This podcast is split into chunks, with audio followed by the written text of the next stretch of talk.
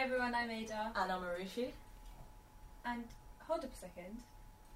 We're not we're not on a beach. We're not on a beach. We're in Slough. What the hell was that? I'm so sorry. Half the beach is on my shoulder. Half the beach. Tough week, eh? Yeah. No prom. No holiday. No exams. I'm devastated. Same. With everything that's going on with the coronavirus at the moment, things are really, really tough. There's a lot of uncertainty, and I know this will have an impact on all us young people and our mental health. So if you're in a crisis or really struggling, please fast forward to the end of this podcast, where we will advise you on where to go for help and support. As well as being sixth form students, we are also Young Health Champions, so we want you to look after your mental health and well-being.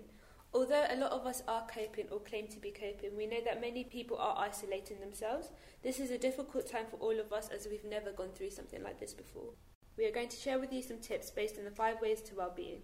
These are things that researchers say can protect and strengthen our mental health. We are going to share them with you in the context of coronavirus, which includes things like self-isolation and social distancing. One thing you can do is be active. Although you might find that you're not able to go out as much, you can still do other things. You can still go for a walk or a bike ride. There are also other things you can do within your home, such as maybe hoovering with your parents. It also gives you time to bond with them, I guess, and just have that relationship with them while you're at home.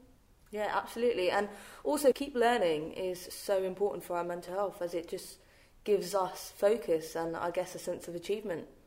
I know that for us, our exams have been cancelled, and it's difficult to think about schoolwork, but we can we can definitely learn in other ways. Yeah, I I know there's like loads of stuff on the internet, like learning new dishes or learning to play an instrument if you've got them at home. The internet has loads of stuff that you can literally learn, like paper mache and just stuff like that, like even stuff that you can do with your younger siblings or older siblings if you have them. So yeah, yeah, and also I think the most important thing is really just to connect with people that we don't even see face-to-face, and using that social media, keeping in touch with friends and family has always been important, but it's even more important now. Using things like FaceTime and Skype is obviously something that we already do within our generation, but using it more now, especially if we do go into lo- lockdown, and if you are self-isolating, maybe um, FaceTime your friends that are you, that you know are self-isolating, just keep an eye on them. Yeah. Make them, make sure that they know that you still care.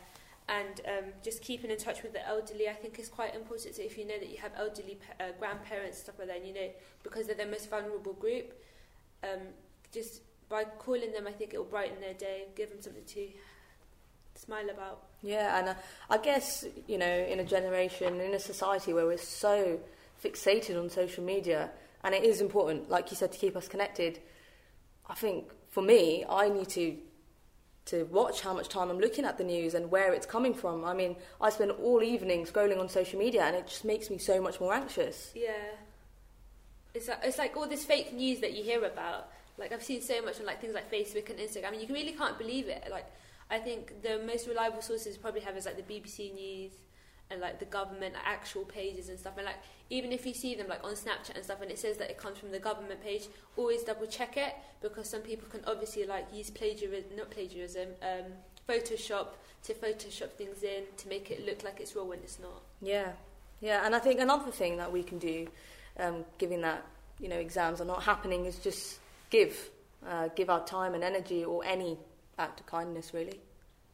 I think also giving.